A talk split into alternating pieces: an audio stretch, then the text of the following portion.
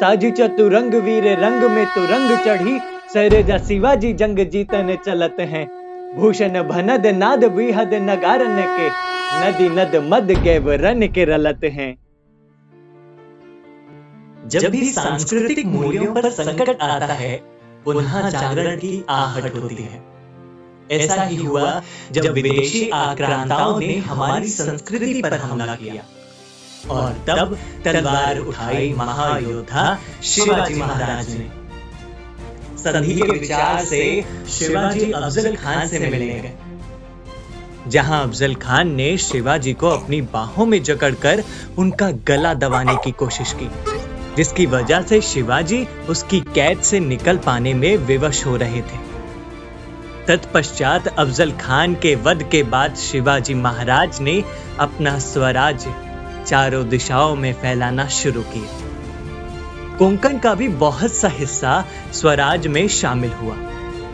कोंकण के मराठा सरदार सूरवे, जो आदिल शाह के सेवक थे, उन्होंने अपनी जान बचाने के लिए शिवाजी महाराज से समझौता कर लिया। पर कोंकण के रास्ते हमेशा से ही भारी बारिश के कारण खराब रहते थे। तो शिवाजी महाराज ने ताना जी को एक ज़िम्मेदारी सौंपी और उनसे कहा ताना जी, आप इन रास्तों की दशा ठीक करें। अगर हमें शत्रु सेना पर विजय प्राप्त करनी है तो हमें रास्ते अच्छी तरह से करने होंगे। आप चिंता ना करें राजे, मैं और पिला जी कोंकण का पूरा ख्याल रखेंगे। ध्यान रखना, यहाँ के सरदार अभी हमारे साथ हैं, लेकिन आदिल शाह के दबाव में आकर कभी भी दगा दे सकते हैं। आप फ़िक्र मत कीजिए। आपके आशीर्वाद से सब ठीक होगा। तानाजी और पिलाजी रास्ते की मरम्मत करने में व्यस्त थे। तभी उन पर दुश्मनों का हमला हो गया। दुश्मन अपनी पूरी तैयारी में था। पिलाजी उम्र में तानाजी से बहुत छोटे थे। उन्होंने बहुत कोशिश की, लेकिन दुश्मन सेना बहुत अधिक थी। और आखिरकार पिलाजी ने अपना मोर्चा छोड़ दिया। और वहाँ से भागने लगे। यह देखकर तानाजी को बहुत गुस्सा आया और वह पिलाजी के पीछे भागे और ज़बरदस्ती उन्हें पकड़कर युद्ध में वापस लाए और युद्ध किया, जिससे आखिरकार शत्रु सेना के पैर उखड़ गए और शत्रु सेना को वहाँ से भागना पड़ा। इसी तरह कई और मोर्चे जीतने के बाद शिवाजी महाराज जीजाबाई से मिलने के लिए रायगढ़ पहुँचे। उस वक्त रायगढ़ में एक महान संत पधारे थे, जिनका नाम था समर्थ गुरु रामदास। समर्थ गुरु रामदास भगवान राम के अनन्य भक्त थे। कहा जाता है कि भगवान राम ने साक्षात प्रकट होकर उन्हें जन कल्याण का आदेश दिया था।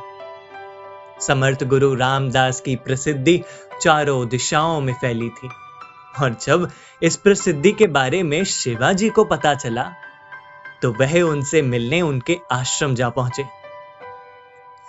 गुरु रामदास जी भी शिवाजी के स्वराज्य यात्रा के बारे में जानते थे। दोनों की मुलाकात हुई और मुलाकात में दोनों ने एक दूसरे को इतना प्रभावित किया कि शिवाजी ने उन्हें अपना गुरु और रामदास जी ने उन्हें अपना शिष्य बना लिया, जिसके बाद गुरु रामदास जी ने शिवाजी का मार्गदर्शन पथ पथ पर किया। वैसे शिवाजी एक व्यवहारिक योद्धा थे। सैनिकों की जान की कीमत वह अच्छी तरह से समझते थे। इसीलिए कभी भी शिवाजी ने जल्दबाजी में कोई युद्ध नहीं लड़ा। हमेशा वह रणनीति के तहत ही युद्ध करते। शिवाजी जिस तरह से पहाड़ों में छिपकर अपने शत्रुओं पर वार करते जिसके कारण उनके शत्रु उन्हें पहाड़ी चूहा कहकर पुकारते थे, क्योंकि वह अपने क्षेत्र को बहुत अच्छी तरह से जानते थे और वह कहीं से भी निकलकर अचानक ही शत्रुओं पर हमला कर देते थे और अचानक ही गायब हो जाते थे। वीर शिवाजी का मानना था कि एक योद्धा को हमेशा शस्त्र और घोड़े बदलते रहना चाहिए। इसी वजह से उनके पास एक नहीं, बल्कि सात घोड़े थे, जिनके नाम थे मोती, विश्वास, रणवीर, गर्जा, कृष्णा, तुरंगी और इंद्राणी। यह घोड़े हवा से भी तेज चलते थे, और शिवाजी के एक इशारे पर शत्रु सेना के मध्य पहुँच जाते। इसके साथ साथ शिवाजी को स्किप आर्टिस्ट यानी कि गायब होने वाला कलाकार भी कहा जाता था। उन्होंने दो मौकों पर, एक बार मुगलों की कैद से और दूसरी बार सिद्धि जौहर की कैद से अपने आप को आश्चर्यजनक रूप से फरार कर लिया, जिसके बारे में उनके शत्रुओं को पता ही नहीं चला। शिवाजी जब भी किसी सल्तनत पर युद्ध करते तो कुछ बातों का हमेशा ध्यान रखते। पहला यह कि वह किसी धार्मिक स्थल को क्षति ना पहुंचाएँ। और दूसरा, किसी छोटे बच्चे या औरत पर किसी भी तरह का अत्याचार ना हो। शिवाजी इन सब अत्याचारों के सख्त खिलाफ थे। फिर चाहे वो दुश्मन की ही औरतें क्यों ना हो। औरतों के सम्मान से खिलवाड़ करने वाला चाहे जो भी हो, शिवाजी उसे कठोर सजा देते थे। तभी जब एक बार शिवाजी की सेना ने एक किले पर चढ़ाई की, जिसमें किलेदार की मृत्यु हो गई, जिसके बाद मराठा सूबेदार ने किलेदार की पुत्री की सुंदरता पर मुग्ध होकर उसे बंधक बना लिया और उसने शिवाजी महाराज के सामने उसे प्रस्तुत करने का विचार किया। सूबेदार का विचार था कि शिवाजी इस उपहार के बदले भारी पुरस्कार देंगे, इसीलिए वह यथाशीघ्र शिवाजी के पास प्रस्तुत हुआ। महाराज शिवाजी की जय हो। राजे हम आपके लिए एक उपहार लाए हैं जिससे आपको अति प्रसन्नता होगी। बिल्कुल। ले आओ उपहार को और पेश करो राजे के सामने। शिवाजी महाराज ने जैसे ही उस युवती को देखा तो शिवाजी के क्रोध की कोई सीमा ना रही। आज तक उन्होंने जिस कार्य को करने के लिए मना किया था, आज उनके सेनापति ने ही वह कार्य किया। वह खुद आत्मग्लानी से भर गए। और शेर की तरह भारी गर्जना के साथ शिवाजी ने एक तेज दहाड़ लगाई और बोले दोस्त तुझे नहीं पता कि स्त्रियाँ हमेशा पूजनीय होती हैं, और तूने इन्हें बंधक बनाया है। तेरी हिम्मत कैसे हुई? माहौल में एक तूफ़ान आने के पहले की शांति वाली स्थिति हो गई। सभी लोगों के सिर झुके हुए। तभी इस शांति को तोड़ते हुए शिवाजी फिर बोले क्या अब सभी जगह मुझे स्थित रहना होगा? और तुम्हें क्या लगा कि मैं इससे खुश हो जाऊँगा? आज ये हुआ है कल ना जाने मेरे पीछे क्या क्या करोगे तुम सब?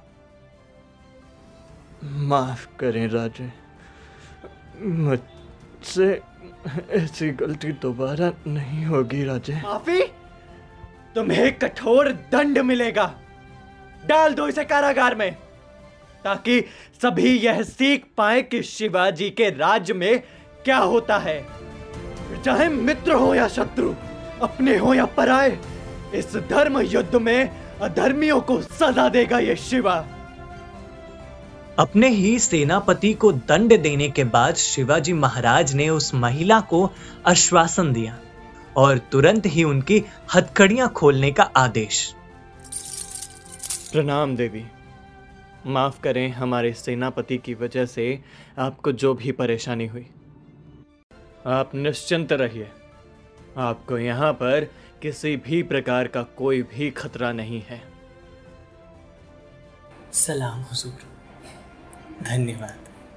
मैंने आज तक आपकी जितनी हिम्मत और दरिया दिली के बारे में सुना था, आज वह देख लिया। आप एक वीर शहनशाह बनेंगे। वैसे जब तक आप यहाँ रहना चाहती हैं, आप सुखपूर्वक रह सकती हैं। हम सभी चीज़ों का प्रबंध करा देते हैं। और जब भी आप चाहें तो आप अपने घर भी जा सकती हैं। हम आपको साथ सम्मान पहुँचा देंगे। ताना जी, इनके रहने की व्यवस्था की जाए। धन्यवाद, हुजूर। इस वाक्य के बाद शिवाजी ने अपने सभी लोगों को स्पष्ट निर्देश दिए कि युद्ध में किसी भी महिला का कोई अपमान न हो। उनके साथ माँ और बहन की भांति ही व्यवहार होना चाहिए। शिवाजी जितने वीर थे, उतना ही उनका चरित्र महान। उन्होंने जीवन पर्यंत अपनी माँ के द्वारा दी गई शिक्षाओं का पालन किया था। उधर अफजल खान की मौत की खबर दिल्ली दरबार के बादशाह औरंगज़ेब को मिल जाती है। औरंगज़ेब, मुमताज़ महल और शाहजहां की चौथी संतान था। खुद के पिता शाहजहां को जेल में डालने के बाद उसने अपने भाइयों को सल्तनत पाने के लिए मरवा दिया था। औरंगज़ेब ने सल्तनत के लालच में वो खूनी मंजर फैलाया था, जिसका खुलासा आज भी इतिहास चीख चीख कर करता है। उसने अपने सबसे नीच और बेरहम सूबेदार शाइस्ता खा को पुणे की जागीर संभालने के लिए और शिवाजी को काबू करने के लिए दक्कन की तरफ़ भेजा। शाइस्ता खां औरंगज़ेब का मामा था और उसने कई सारे युद्ध भी औरंगज़ेब के साथ लड़े थे, जिससे औरंगज़ेब उसकी युद्ध नीति के बारे में बखूबी जानता था। पुणे की जागीर मिलते ही शाइस्ता खां ने सभी जगह पर तबाही मचाना शुरू कर दी। उसने शिवाजी के कई किलों को अपने अधीन कर लिया, जिसमें से था एक लाल महल। यह वही लाल महल था जहाँ शिवाजी ने अपनी माता के साथ अपना बचपन गुजारा था। और उस लाल महल पर मुगलों का कब्जा।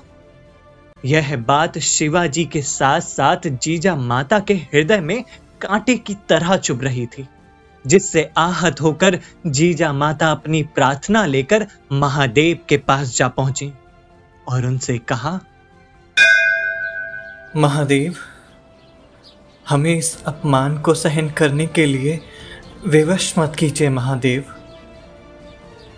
लाल महल पर मुगलों का अधिकार हमारा अपमान है। अपनी धरोहर की रक्षा करने की शक्ति दें। माँ साहिब हमने लाल महल को शाइस्ता खां से छीनने की योजना बना ली है और आज ही रात हमारी सेना लाल महल पर कूच करेगी। महादेव रक्षा करें। इनकी कृपा से तुम्हें लाल महल जीतने की शक्ति मिलेगी शिवा। आपके और महादेव के आशीर्वाद से ऐसा ही होगा, माँ साहब।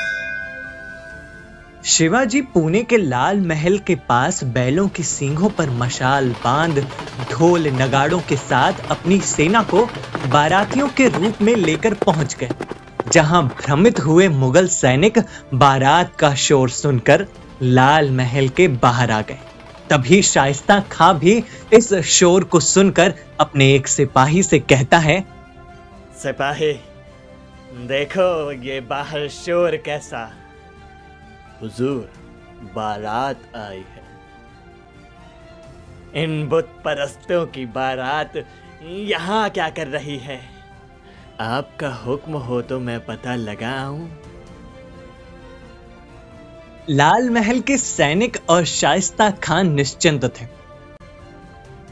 उन्हें बिल्कुल भी खबर नहीं थी कि आगे उनके साथ क्या होने वाला है?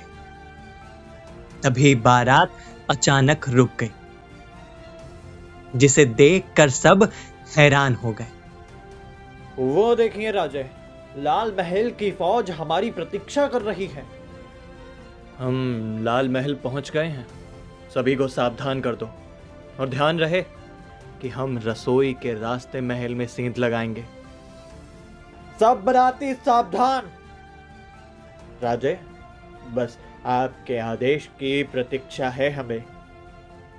महल के पास रुकी हुई बारात को देखकर सब हैरान थे और उसकी सूचना तभी एक सिपाही शाइस्ता खां को देता है और उससे कहता है हुजूर ये बारात तो रुक गई। उन काफिरों की फ़िक्र क्यों कर रहे हो? हम तो चाहते हैं कि ये नीच काफिर ज़िंदा ही ना रहें। तभी लाल महल पर हमला हो जाता है। आक्रमण! ये क्या? बेगम साहिबा होशियार उधर झरोखे पर जाओ मार डालो इन्हें। कोई भी ज़िंदा नहीं बचेगा और ध्यान रहे किसी भी औरत को कोई नुकसान नहीं होना चाहिए। उधर देखो उन लुटेरों को मारो। खान रुक जा कायर धोखा हुआ है धोखा इन मराठों ने हमारे साथ धोखा किया है तभी शाइस्ता खां का बेटा शिवाजी के बीच आ जाता है और उनसे युद्ध में मारा जाता है। शिवाजी को अपने बेटे के साथ व्यस्त देख शाइस्ता खां झरोखे से भागने की कोशिश करता है। यह देखकर शिवाजी शाइस्ता खां पे वार करते हैं और वह वार से बच निकलता है। लेकिन लेकिन उसकी उंगलियाँ इस वार से कट जाती हैं। शाइस्ता खां के भागने के बाद तभी दरवाजे पर मुगल सेना की एक भारी टुकड़ी आ जाती और शिवाजी सहित तो उनकी सेना महल के अंदर फंस जाते हैं।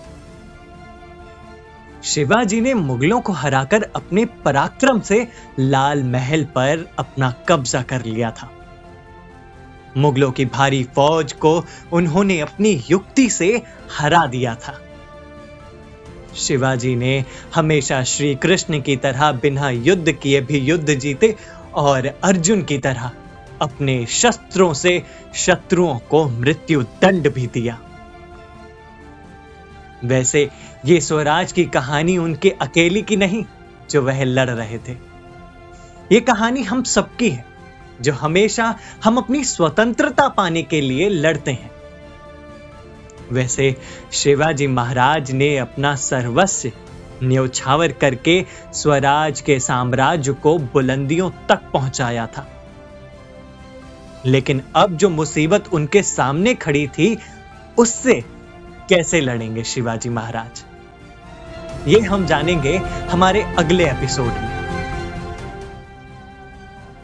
यदि आपको हमारी यह कहानियाँ पसंद आई हो तो डाउनलोड करना ना भूलें ओम टीवी ऐप, जो कि आईओएस और प्ले स्टोर पर भी उपलब्ध है। सनातन संस्कृति की कहानियों का एक मात्र प्लेटफॉर्म। जहाँ ज्ञान भी है और गर्व भी। आप हमें फेसबुक और इंस्टाग्राम पर भी फॉलो कर सकते हैं। जय हिंद।